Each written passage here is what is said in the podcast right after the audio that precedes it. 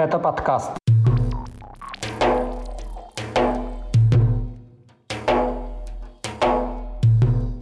Пожар в здании ФСБ в Ростове-на-Дону, трудности с доступом к медицине в Дагестане, Кадыров на встрече с Путиным и чеченская сборная Франции на чемпионате Европы среди молодежи по борьбе. Об этом и не только в 123-м выпуске подкаста «Кавказ.Реалии». Его проведу я, Иван Мартыненко. Привет!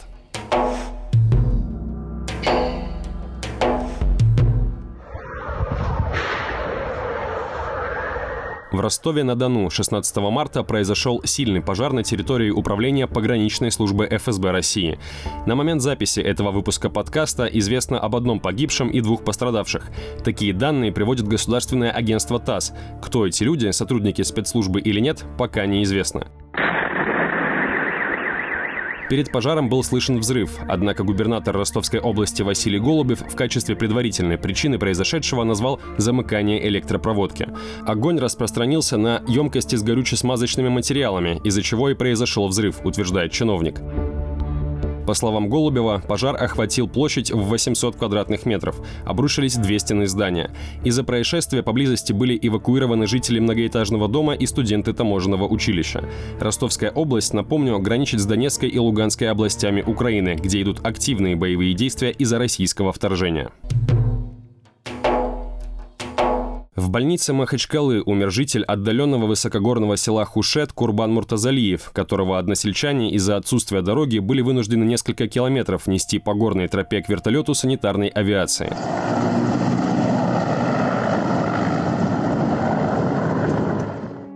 Муртазалиеву было 38 лет. Как рассказал сайту «Кавказ.Реалии» его односельчанин, мужчине стало плохо, когда он работал по хозяйству. Половина его тела оказалась парализована, он потерял сознание. До вертолета его, сменяя друг друга, несли более 30 человек. Путь по горной тропе составил около 7 километров. Когда Муртазалиева доставили в больницу, врачи сообщили, что у него произошло кровоизлияние в мозг, при котором критически важно как можно скорее госпитализировать пациента. Мужчину прооперировали, но спасти его не удалось. 14 марта он умер, не приходя в сознание. По словам жителей Хушета, ближайшая больница находится в 80 километрах. Четверть этого пути с декабря по март можно преодолеть только пешком. В январе прошлого года жители Хушета несколько часов несли по горной тропе беременную женщину. Ребенка она потеряла. Обратно односельчане везли женщину в тачке. В Хушете, согласно официальным данным, живет около 1000 человек. В селе нет ни газа, ни водоснабжения. Мобильная связь грузинская. Населенный пункт находится на границе. Продукты и другие грузы сюда доставляют на ослах, но зато здесь есть военком, точнее говоря, был. Им работал умерший Курбан Муртазалиев. Посмотреть, как живет село Хушет, вы можете на сайте «Кавказ.Реалии». Ссылка в описании. Скачивайте приложение «Кавказ.Реалии», чтобы оставаться на связи в условиях военной цензуры в России. Ссылки на приложение вы найдете в описании к этому выпуску подкаста. Рамзан Кадыров назвал мудрой военную тактику России в Украине и раскритиковал тех, кто публично жалуется на проблемы в армии, в частности, на нехватку боеприпасов.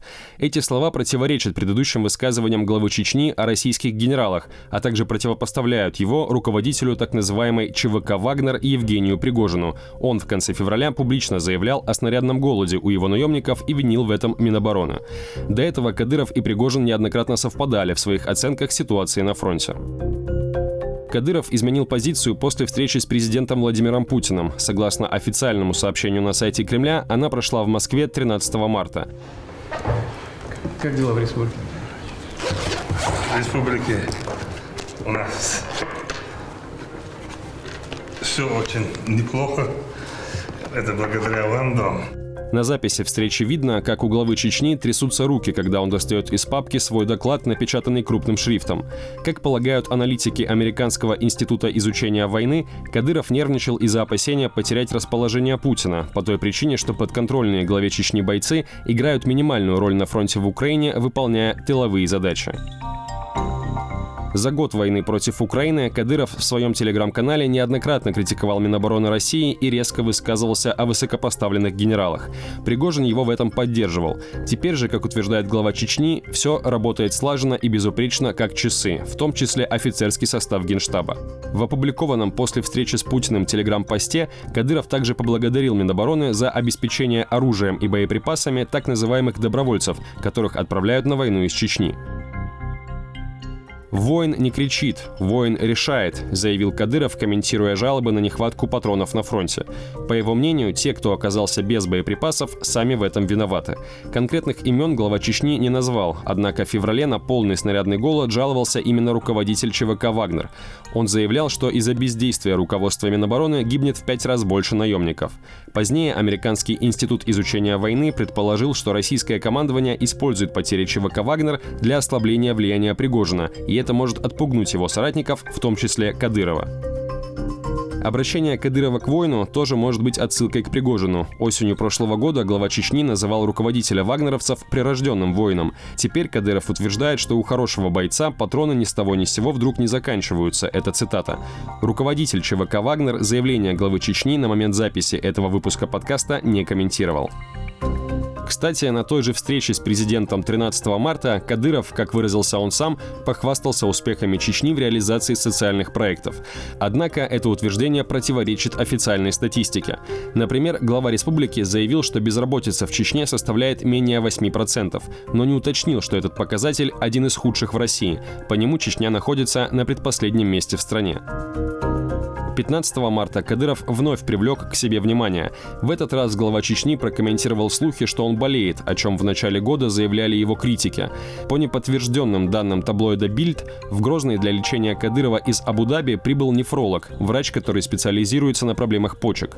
Среди других факторов, указывающих на предполагаемую болезнь Кадырова, называлось его отсутствие на послании Путина Федеральному собранию 21 февраля. Впрочем, это не первый раз, когда глава Чечни не поехал на это мероприятие. Сам Рамзан Кадыров утверждает, что со здоровьем у него все в порядке. Так что, давайте, не гоните, я абсолютно здоровый человек. Тем временем в руководстве Чечни произошли очередные перестановки, связанные с семьей Рамзана Кадырова. Его 20-летняя дочь Хутмат, которая уже занимает пост замруководителя секретариата главы республики, по поручению отца назначена куратором системы здравоохранения Чечни. Об этом 14 марта сообщил государственный телеканал «Грозный». Что именно входит в полномочия Хутмат Кадыровой на новой должности, пока не ясно. В декабре сообщалось, что якобы по ее поручению в реабилитационном центре в Аргуне появилось 29 новых коек. А до этого в июле вице-премьер Чечни хвалил дочь Кадырова в целом за все положительные изменения в сфере реабилитационной медицины в регионе. Какие конкретные действия для этого предприняла 20-летняя Хутмат, республиканские СМИ не уточнили. Пока они лишь публикуют фотографии дочери главы Чечни с врачами и на различных совещаниях. Имеет ли Хутмат Кадырова высшее образование, необходимое для работы на государственной службе, тоже неизвестно. До начала чиновничьей карьеры она успела побыть директором Грозненского дельфинария. Всего, по данным редакции «Кавказ.Реалии», во власти работают более 50 родственников Рамзана Кадырова. 6 этнических чеченцев представляют сборную Франции на чемпионате Европы среди молодежи по борьбе в Румынии. Это Адам Бибулатов, Хамзат Арсамирзуев, Мухаммад Амин Сангариев, Магомед Делиев, Рахим Магомадов и Адлан Висханов. Все они с детства живут во Франции и выступают под флагом этой страны.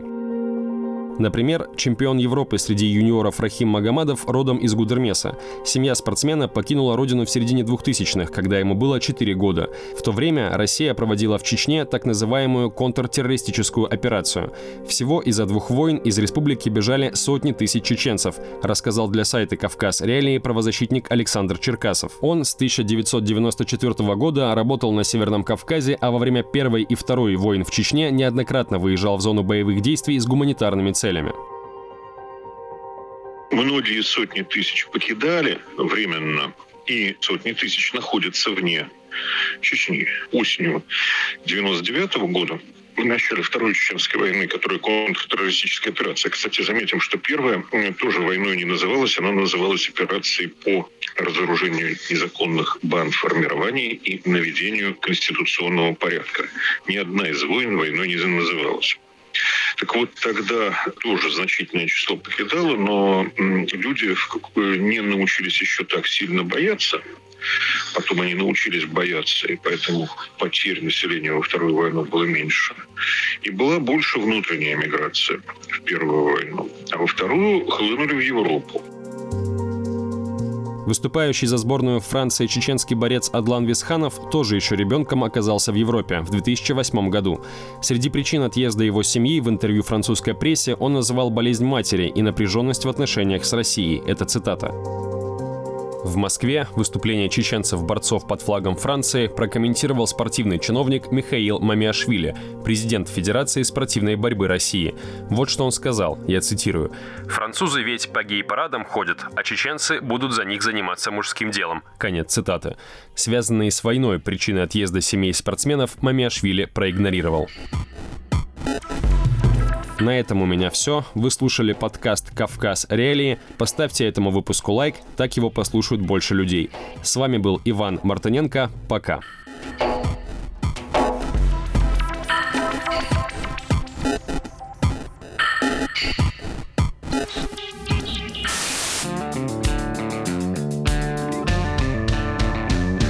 Студия подкастов «Радио Свобода». «Человек имеет право», «Время свободы», «Американские вопросы», «Кавказ-подкаст», «Атлас мира», «Цитаты свободы». Скучно не будет. Слушай на всех подкаст-платформах. Просто надень наушники. Подкасты «Радио Свобода».